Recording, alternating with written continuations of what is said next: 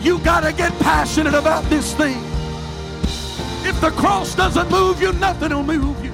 I'm offering you something that's greater than silver and gold.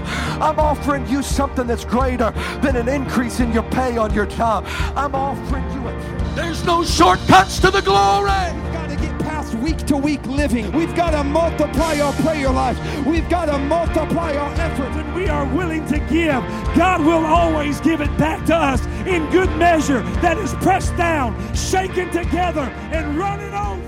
Hey, thanks for checking out our Christian Life Church podcast. You will be hearing from one of our pastors or guest speakers, either at our Frankfort or Lebanon campus. Prepare your hearts and your minds to receive a word from God. Thanks for listening. Enjoy and receive this message.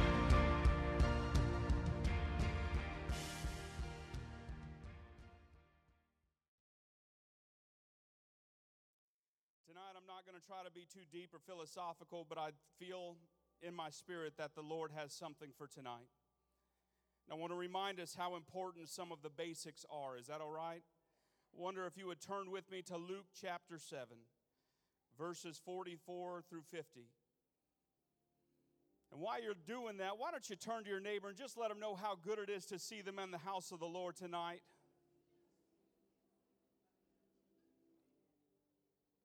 It's 6:30 and it's still light outside. Amen.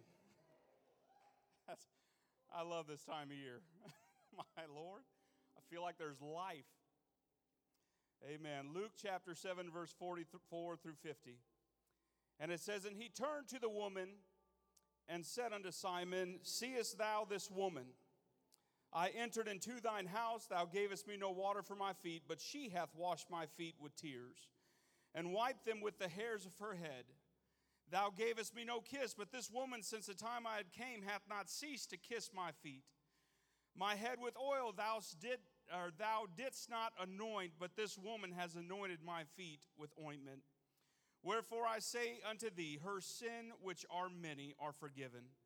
For she is loved much, but to whom little is given, the same loveth little. And he said unto her, Thy sins are forgiven. And they that sat at meat with him began to say within themselves, Who is this that forgiveth sins also? And he said to the woman, Thy faith hath saved thee, go in peace.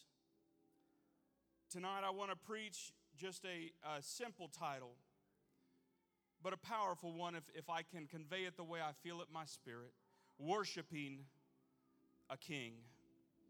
Worshiping a King. Wonder if you'd put your Bibles down. If you feel comfortable, raise your hands and pray that God would have his way tonight. Is that all right, Lord? We thank you, God, for all that you've blessed us with. Lord, we thank you for this day and this hour, God. You know the needs of this place, Lord. They are many, God. Lord, you can see our hearts and our lives, Lord. You might even see the things that you don't like, God, but we thank you that you're a God that saves and heals and delivers, God. Tonight, Lord, if we can by any means, Lord, we choose to worship you. God, we choose to praise you and to lift you up in, in the way we know how, God. We pray your will tonight, even on me, we pray in Jesus' name. Amen. Why don't you turn to your neighbor and simply say, Worshiping a king. You may be seated. I want to show you tonight what the Bible says about worship. I won't take long, but if you can, I hope that we can get and become to a place where we have an authentic worship to where God will move mountains for us. Luke chapter 7, we just read where this lady came in when they were having dinner, and the Bible says that she worshiped, she anointed, and she was forgiven. I believe nowadays that we have to be baptized. Don't get me twisted or get it wrong. But in that time, Jesus hasn't died yet, and he said, Your sins be forgiven you. And there's something very powerful that worship can bring with God Himself at the helm. I want to take us back to the very beginning before we go much further with that lady. All the way back to Adam and the Eve, and there were two elements that made Adam and Eve. The Bible says he came down on the sixth day after he had spoke everything into existence, and he formed them with clay and with breath. Everything else made from the earth was either made from the earth or by the Spirit. There's only one thing that was made with both earth and spirit. And that, my friends, is us. It's His breath that we live and breathe and have our being. It's only because of that life of breath that we even have in existence today. I'm sorry, guys. Your science teachers might try to teach you on Homo erectus and, and, and uh, ignoramus and all these other idiots and ignorance. But we believe that God made us. Amen? And it's through that that He formed us from clay and from breath. Breathe in again, if you would, and out. That right there is the very breath of God. You do it enough, you'll probably get lightheaded. If you stand up, do it in any sort of way, you could even pass out from it. But we are truly, fearfully, and wonderfully made. It says that He formed us in His image, His fingerprints are what's on us. It was His very hands that made us out of clay, and He crafted us so that we can has, have life. And then the Bible says that He breathed the breath of life into our nostrils. That's nasty.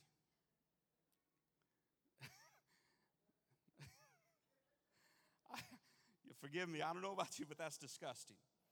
But I'm thankful that the Lord did it the body, when they study it, they examine how important breath is. And I find it very peculiar. I've studied breath just a little bit. I've recently had some books set into my lap about breathing and the importance on how and why you breathe. And, and I look at my daughter who uh, deals with asthma from time to time. I had an old trumpet teacher that had uh, emphysema, and typically they say those things are absolutely incurable.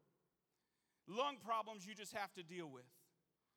But if we can read deeper and get a little bit deeper, we can find out that there are ways that God has made us. And if we would just form some of these, maybe He'll help us in what we are. They say that mouth breathers typically are the worst type of breather. Your teeth are kind of messed up. You might have halitosis or whatever, where your breath stinks.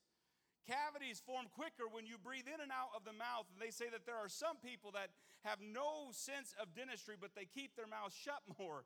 I'm not preaching that. But they keep their mouth shut more and their teeth begin to get straight, and those diseases or different things that enter them no longer have an effect. You know why? It's because when you breathe in through the nose, it goes down deep into the body. Your stomach will expand. You'll feel your rib cage. Everything expands. But when it's just from the mouth, it's just that upper part. It's just the top part. And in different cultures, like the fighting cultures in Asia, those type of cultures will call it bad air or bad breath. They'll say that it's uh, not a good breath that they took, all because of the way they breathed. And here we are today wearing masks, making it almost impossible to breathe right. Amen? Sorry, not getting on that either today. You guys are tight crowd.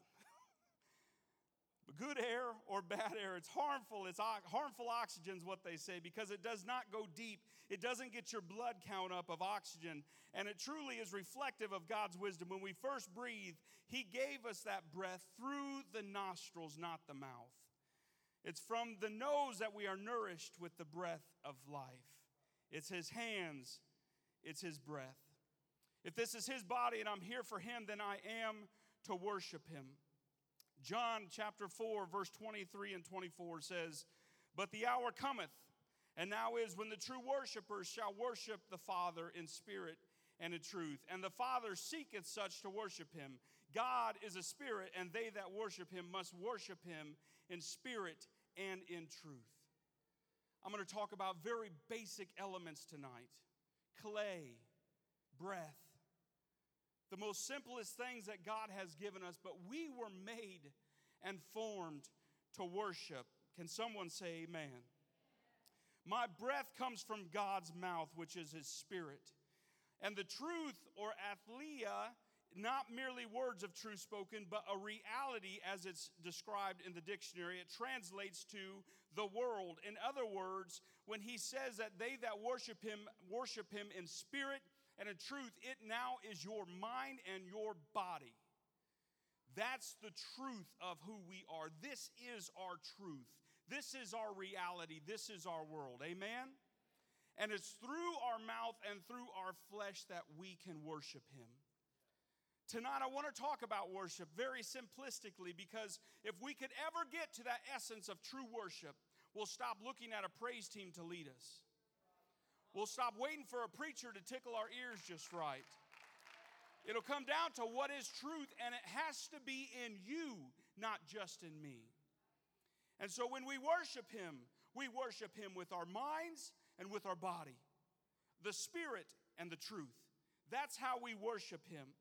And I worship Him with my breath and my flesh, the only living thing made from both Spirit and the world. I think it's awesome in Genesis also, there's a story of Abraham. It was the first time that somebody was ever called to worship. It's the first time the word was ever used, and the Bible says that he took his boy, and they had a few other young men with him, and at a certain point, he simply said, Okay, you guys stay here. Stay with the donkeys. Me and the lad are going to go and worship. And so they went on this journey. The Bible says that Isaac began to ask, Where in the world is our sacrifice? Where's the lamb? And Abraham said, God will provide himself a sacrifice. But when the time came and when the altar was built, there was on top of that altar a whole sticks and a variety of, of, of kindling ready to start a fire. And uh, Abraham begins to bind up his own son. Could you imagine binding up your own child? Laying them on the altar, drawing a sword back or a knife, a dagger, and getting ready and hopefully hearing those words which he heard Stop. Don't. Spare your boy. I believe you. You do love me more. Worship right then and there in its purest form happened. The Bible says that the boy was laid out. Sometimes we have to understand there is a, a, a, way that we have to come to God and worship. I might repeat myself on some of this, but I'm just going to dance around a little bit. Worship has a form. Biblically, it talks about it either being something where you're prostrate or where you are knelt down. It's either a laying out or a kneeling down that happens in worship. Tonight, I have no idea how the end of service might go. If people are late or knelt down, so be it. If you're worshiping and standing and jumping, so be it. But we've got to live this lifestyle where we understand what it means to go to God in worship. The Bible doesn't talk about sitting, doesn't talk about laying back in a hammock, but it does mention kneeling and laying prostrate before the Lord. The Bible says that when it established Isaac and Abraham and, and that spirit of God that came down, and when worship happened, that it would cost you not only your flesh, but your breath.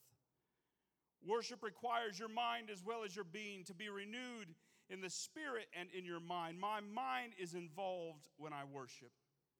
It can't be as pointless and as empty as praises. The Lord inhabits the praises of his people. But we can jump and praise and really nothing come out. Or we can say things and not move and nothing comes out, but in worship, everything must be engaged. My body must be engaged in worship. My heart, my flesh are involved. So now we get to this woman who knows where Jesus is while dining with the Pharisees. And the Bible says that she knows where he is, and she goes to him and she walks humbly, walking in, crying and kneeling. She makes her way to Jesus and she cries so much at his feet that she's able to clean his feet with her tears. She dries them with her hair. I could just imagine this story if you'll read further uh, uh, uh, behind, I guess, in the scriptures where it says that they sat down to dinner, Jesus went to dinner with a Pharisee. Went to dinner with one of these big, big name, big shots, and he's sitting there at dinner with the man. This woman comes crawling in from the back as best she can, and she begins to weep kneeling down at Jesus and begins to cry so uh, vigorously and intensely that it can wash his feet. They wore sandals. It's not like he just had a pedicure. He's sitting there, so many tears that his feet can be washed, and she dries them with her hair. And then the Bible says that she pulls out this alabaster box with ointment. She begins to break it and pour it out on his feet.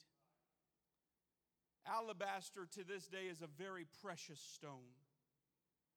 They say that you could tell a family history of somebody just by looking at their alabaster box. It would hold pretty much the wealth of that family. If it was a very decked out, if it had a lot in it, if, if it was uh, the certain fragrance that were very hard to come by, the certain essential oils and such, uh, to make it smell the way that it did. You could tell what somebody had by the alabaster box. And this lady begins to crawl in, weeping and kneeling and, and making her way to his feet to pour it out. Some people began to get upset and say, What are you doing? We could sell that. That's worth money. And, and even Simon looks up and he goes, Jesus, if you're a prophet, surely you know who this woman is. She's bad. She's a sinner, like sinner, sinner. And in it all, she's there kneeling and worshiping. And so Jesus gives a parable. And he says, okay, imagine these two debtors, and one owed certain amount of money, and the other one owed so much more money. Who in the world got, they both were forgiven their debt. Who ended up better off? And they say it's the one that was forgiven more is more thankful, right? And so Jesus said, You have chosen right, Simon. This woman right here has been forgiven of much. And so when she pours it out and she worships, and she finds herself at that moment, she truly has the most to be thankful for. I don't know where you are in your life, friend. I don't know what you've got going on to where you feel good with God if you feel the government's just going to keep pouring money into your bank account and everything's okay. Or if you get to a point where you realize it's not really about the money, that doesn't bring me happiness. Doesn't bring me security. Even if I had a big mansion, I got to make sure my family's happy. I got to make sure I feel fulfilled in my life. I got to make sure I'm leading them right. I got to make sure that my life is going the way that God has planned it. It's more than money, amen? It comes down to I've got to know that I'm worshiping the King. And so she broke that box, and they say that when they make alabaster, they mix it with clay. Imagine that. We're made of clay. When she broke that box on his feet, it was simply a way to break a bit of herself and to pour out the most precious anointing and ointment that she could, to give all of herself. Some of us wonder why we're in the spot we are, and it truly comes from we have to get back to a place where we can worship God. I have to crawl back to a place where he knows my name and, and he remembers how I broke a box on his feet and how I cleaned them and I worshiped them. She broke it. Worship requires breaking. The choir can't worship for you, church. That person down the pew can't worship for you. In fact, we don't worship the choir or the preacher or the bishop or the pastor or the music. The more we uplift people, the worse it seems to get. We have to get back to worshiping God. Amen. And worship has a form. It requires more than what we give when we think of worship. The Bible says Isaac was laid down. The woman worshiping at Jesus' feet says that she kissed and kneeled. In other words, there's a position, a posture of submission and humility with pure adoration. We don't talk about it much. I know in youth class it's been over a year since we've had class, we've been able to talk about something as essential as worship. In our lives, there has to be a point where worship is more than just the words.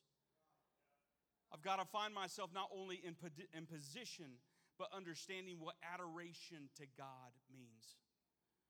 Have you ever adored God so much that you understood how powerful He was? There's a part in the Bible where some men have decided that these five pillars represent certain attributes of God, and, and, and Isaiah talks about it where it names the five things that, that Jesus will become, and it says that he'll be wonderful counselor, mighty God, everlasting Father, and Prince of Peace. But that wonderful part, there's worship wound up in wonderful.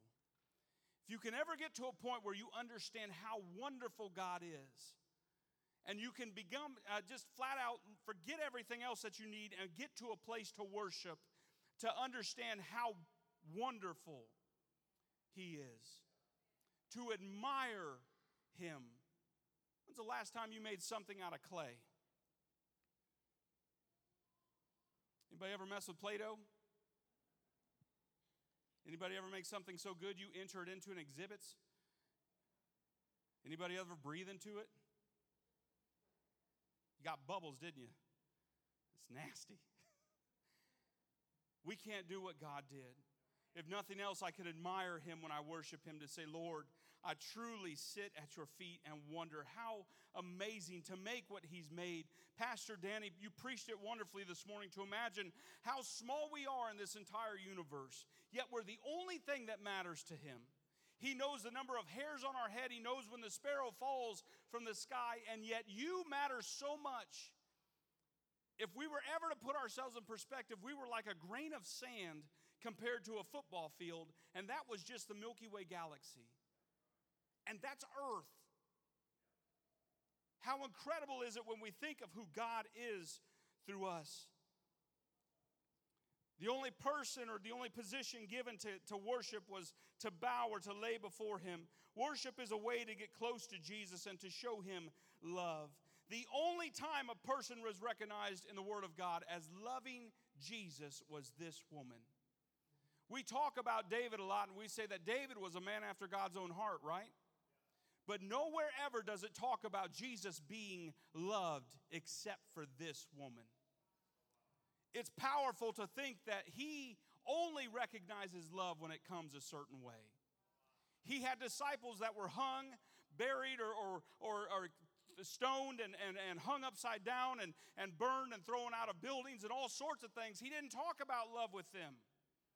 But this woman, who was a sinner and had nothing more to say about her, but that she loved him. It's important when we come to God that we know that He loves when you worship Him. You know what else is amazing about the nostrils? There's a certain point in the Bible where we can actually send up a smell unto God. And it's done at the altar of incense. It talked about it when the tabernacle was around, and, and we know that's a type and shadow, or in other words, a, a way that we can make our lives about that altar of incense. It's a worship place.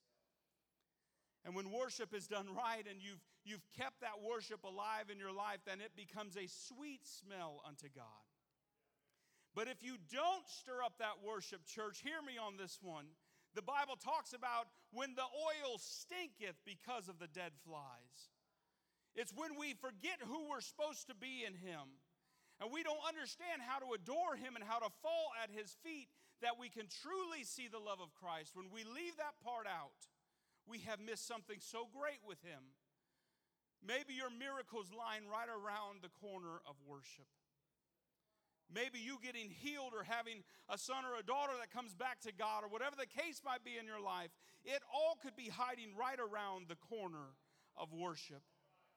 It's not about lip service to us or to, to each other or how much does so and so see me jump or dance or, or run around the church. It's not about us, church. In fact, if we truly got beside ourselves, we'd probably worship more. I'm not a runner.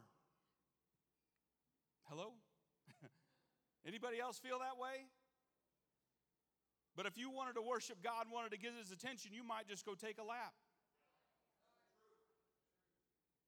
I'm not much of a dancer. Maybe it's his shoes.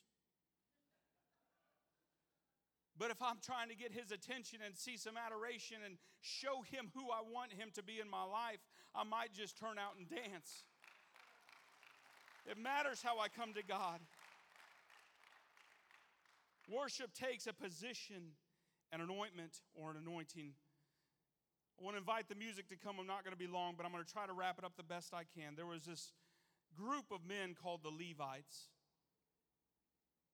The Levites were a priesthood, but before they were a priesthood, they were just a tribe in the children of Israel. They weren't allowed any inheritance except for the tabernacle. And I want to read a little bit about that. Exodus chapter 32 reads like this When Moses saw that the people were unrestrained, for Aaron had not restrained them to their shame among their enemies when Moses stood in the entrance of camp and said, Whoever is on the Lord's side, come to me. And all the sons of Levi gathered themselves unto him, and he said unto them, Thus says the word, or the Lord God of Israel, put every man to put a sword to his side and go in and out of the entrance uh, to entrance throughout the camp, and let every man kill his brother, every man his companion, and let him kill his neighbor. So the sons of Levi did according to the word of Moses. and about 3,000 men fell that day. Moses then said, Consecrate yourself today to the Lord that he may bestow upon you a blessing this day. For every man has opposed his son and his brother.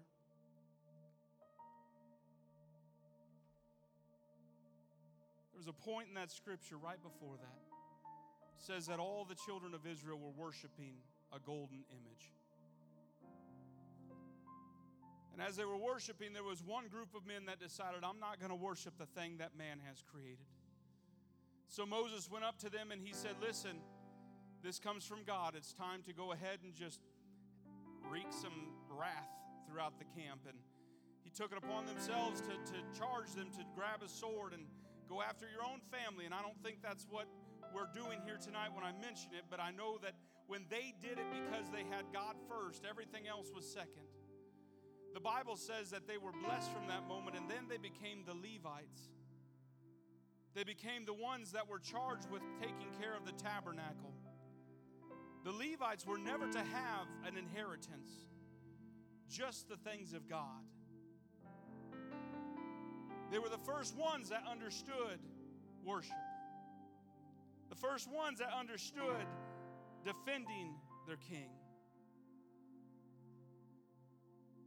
Not to mention, they're the ones responsible for that altar of incense. It's a place of worship where we can bless God's nostrils.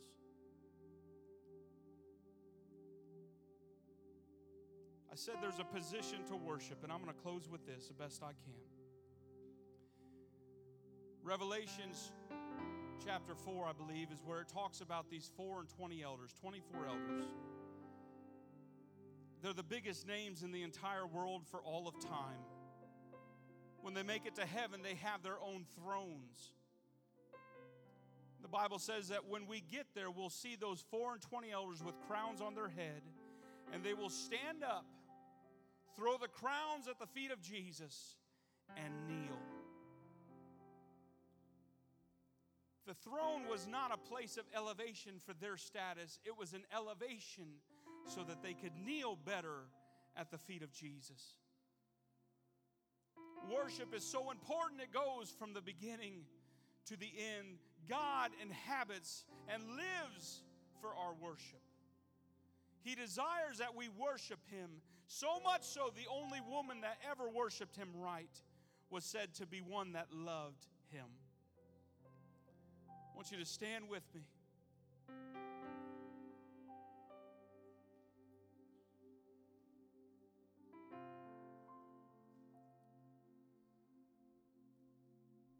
My grandmother, on her last few days on earth, we walked into her hotel, hotel, her hospital bed. Her lungs kept filling up with water. They had to drain them every single day. She finally got to the point where she looked at uh, my mom and my aunt to where she said, I don't want to do that anymore. And they took the measures necessary to make sure that she was comforted. And we sat there that last day. We began to hear what it was like for lungs to fill up with fluid for the last time. It was very painful to sit there and to listen every last breath. Every time she'd draw a breath, it felt like there were minutes between breaths. And eventually we found out there were. There were moments where there wasn't as much breathing. And, and, and we'd wait for the next one. You could hear the family breathe with her, begging God, Lord, please just clear those lungs. Lord, give her life back, God.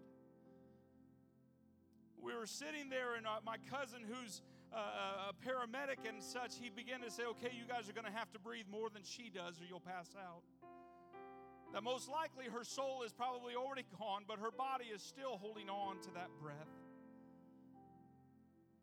We sat there until the very last one, and it was just the most painful, the most god awful thing you could ever imagine that moment.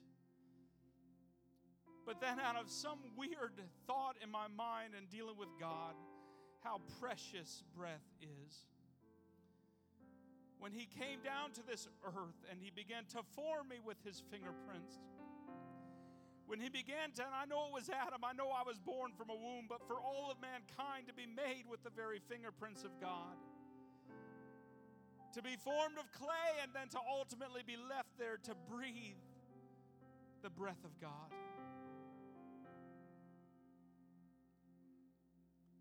When he mixed the spirit with the world, he made us.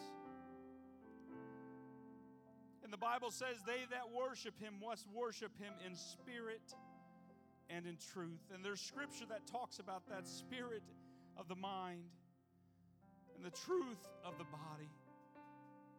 God truly is desiring those of us to worship him with everything that we are in our thoughts, everything that we are when we talk, when we have that, that moment with Him, even in that moment of crisis when we cry out, Lord, why? Why let me go through this? And He also demands that we use our body. That we find a place and we kneel down before Him and we lay it all down and say, God, this this is yours to handle, Lord. I worship you through it all. I don't, I don't know why my family's going astray. I don't know why the job is, is closing in on me. I don't, I don't know what my next move is, God, but I'm laying it all down and I'm giving it back to you, Jesus. I worship you with my future. I worship you with my past. I worship you with my present. I give my all to you. I adore you. As that lady walked in, she cried so much out of her body. She knelt down, and the Bible says she kissed his feet as she washed them and began to dry them with her hair. She grabbed the most precious ointment, which was covered with stone and with clay. She broke it and she poured out whatever anointing she had to on God. She blessed him, and the Bible says that he, she loved him.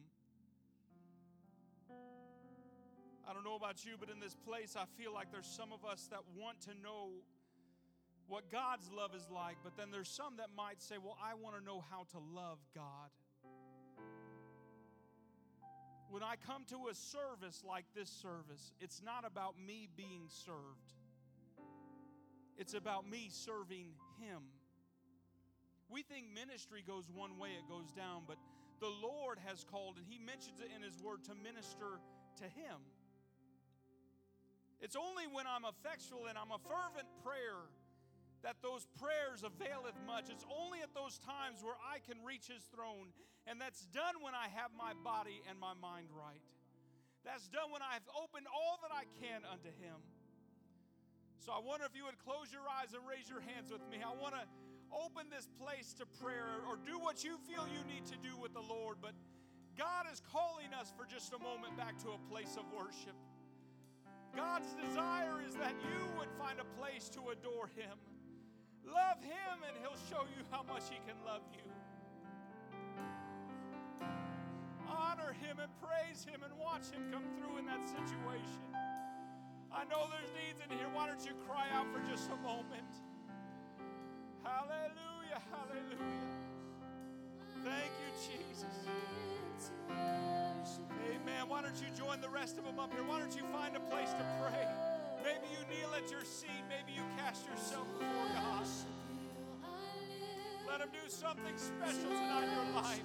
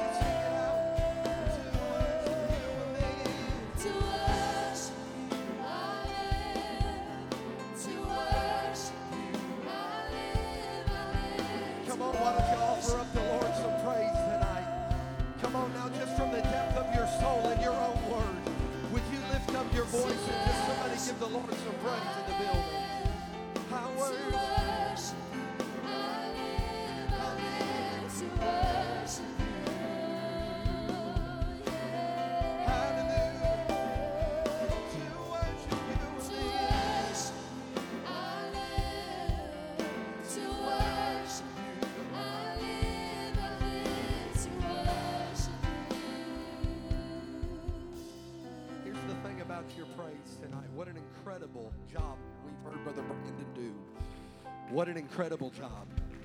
But here's the thing about your praise is that as you begin to praise the Lord, there's a gateway that's opened up in the Holy Ghost. And it's in the middle of your praise. God can heal your body, can break chains of addiction. Middle of your praise, that everything that is broken can be put back together. And I've seen it time and time again. You see, you can praise your way out of a situation and into a miracle. You can praise your way out of brokenness into restoration, out of sickness into healing. But the thing about praise is that what makes it so powerful is that praise is saying, Lord, everything that I am, everything that I've gone through, I'm not defined by that. But this is what I am. I am praise to the King. And when you begin to allow praise to define you, the attention of the Lord starts to come to you. And the Lord says, There's somebody I can do a miracle in. There's somebody that I can set free that's been going through struggle. Now, I, I wonder if there's anybody in the house tonight that maybe you came in here and you said, I need the Lord to do something in my life tonight. Come on, is there anybody in the house that you just raise your hand and say, I need the Lord to make me whole again? I need the Lord to fix what's been broken. Come on, anybody. I need the Lord to put back together the pieces of my life. What if I told you right now that your praise could unlock a miracle for your neighbor? Come on, your praise could unlock a miracle for your neighbor. I wonder right now, why don't you reach over and I just want you to grab a hold of somebody. Maybe that person that you're grabbing a hold of tonight has a broken family. Come on now. There's somebody in here that's dealing with brokenness, that might be dealing with addiction. And here's what I want you to do you don't even have to pray for them, but I want you to begin to praise the Lord for a miracle that's coming in their life right now. Come on, all over the house. All over the house, would you praise the Lord? And as you begin to praise the Lord, let the rushing mighty wind of the Holy Ghost begin to blow through this building. Father, I pray right now in the name of Jesus that every person that is in this place, uh, God, I pray against brokenness. Uh, I pray against sickness. Uh, I pray against the spirit of infirmity. Uh, as we worship you tonight, uh, now let a miracle fall on you. Uh, come on, if you've got the Holy Ghost, why don't you worship in the spirit? why don't you worship in the spirit tonight? Come on, you can leave here in breakthrough. Come on, you can leave here in restoration. You can leave here in a miracle tonight. I wonder if you praise for your neighbor. I wonder if you praise for your child. Would you praise for your lost loved one? Is there anybody? Is there anybody? Somebody open the gate. Just open the gate of the miraculous tonight. Come on, there's people in here that need filled and refilled with the Holy Ghost. God's going to do it right now. Come on, let God do it right now all over the building. All over the building. Would you step into what God is doing? I come against depression. I come against suicide. Come on, somebody. Why don't you praise until something happens?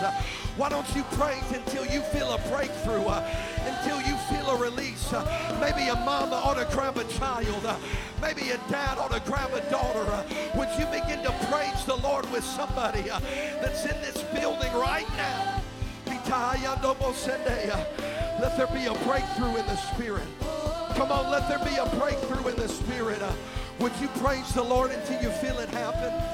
Come on, until you feel a release in the Holy Ghost.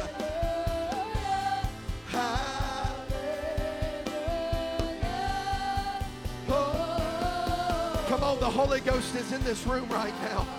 The Holy Ghost is in this room right now. There's some people that could be filled with the Spirit of God tonight. Now, right now, in your own words, uh, why don't you throw your hands up uh, and open up your mouth? Uh, and would you just let a shout of praise come up? Uh, come on, would you let a shout of praise up? Uh, would you worship the Lord uh, in your own song, in your own song, with your own words? Let the Spirit of God flow through you.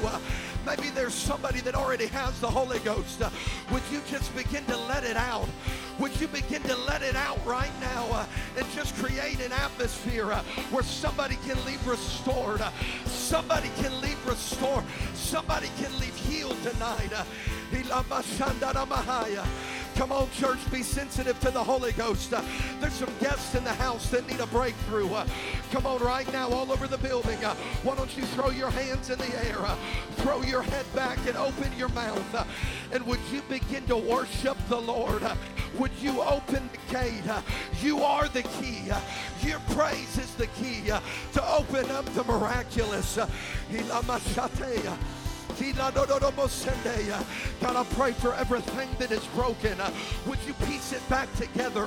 I pray for everybody that is sick. Lord, would you let the gift of faith begin to flow? By your stripes we're healed. By your stripes we're healed. He can put it back together. He can put it back together. In the name of Jesus, in the name of Jesus, in the name of Jesus, sing hallelujah.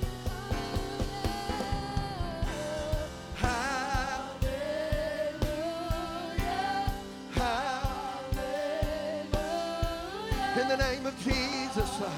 Come on, there's some people that are seeking the Holy Ghost tonight. Why don't you just stretch your hands towards them? Why don't you just pray for somebody that's beside you uh, until they're filled with the Spirit? Uh, Come on, let breakthrough come over you. Let breakthrough come into your family. Let it come into your spirit. Let it come to your mind.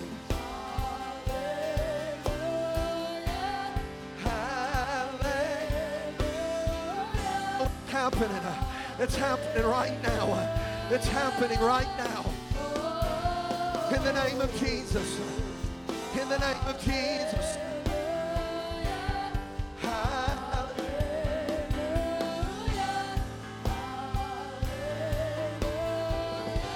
Oh, now somebody give the Lord some praise. Somebody give the Lord praise tonight.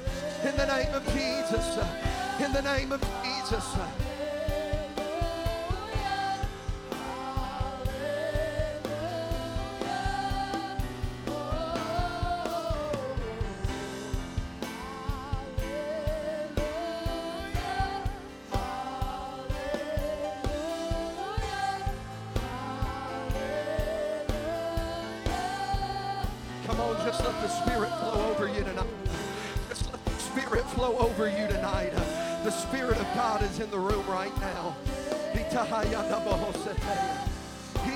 Hindamaresendeyandanamahaya.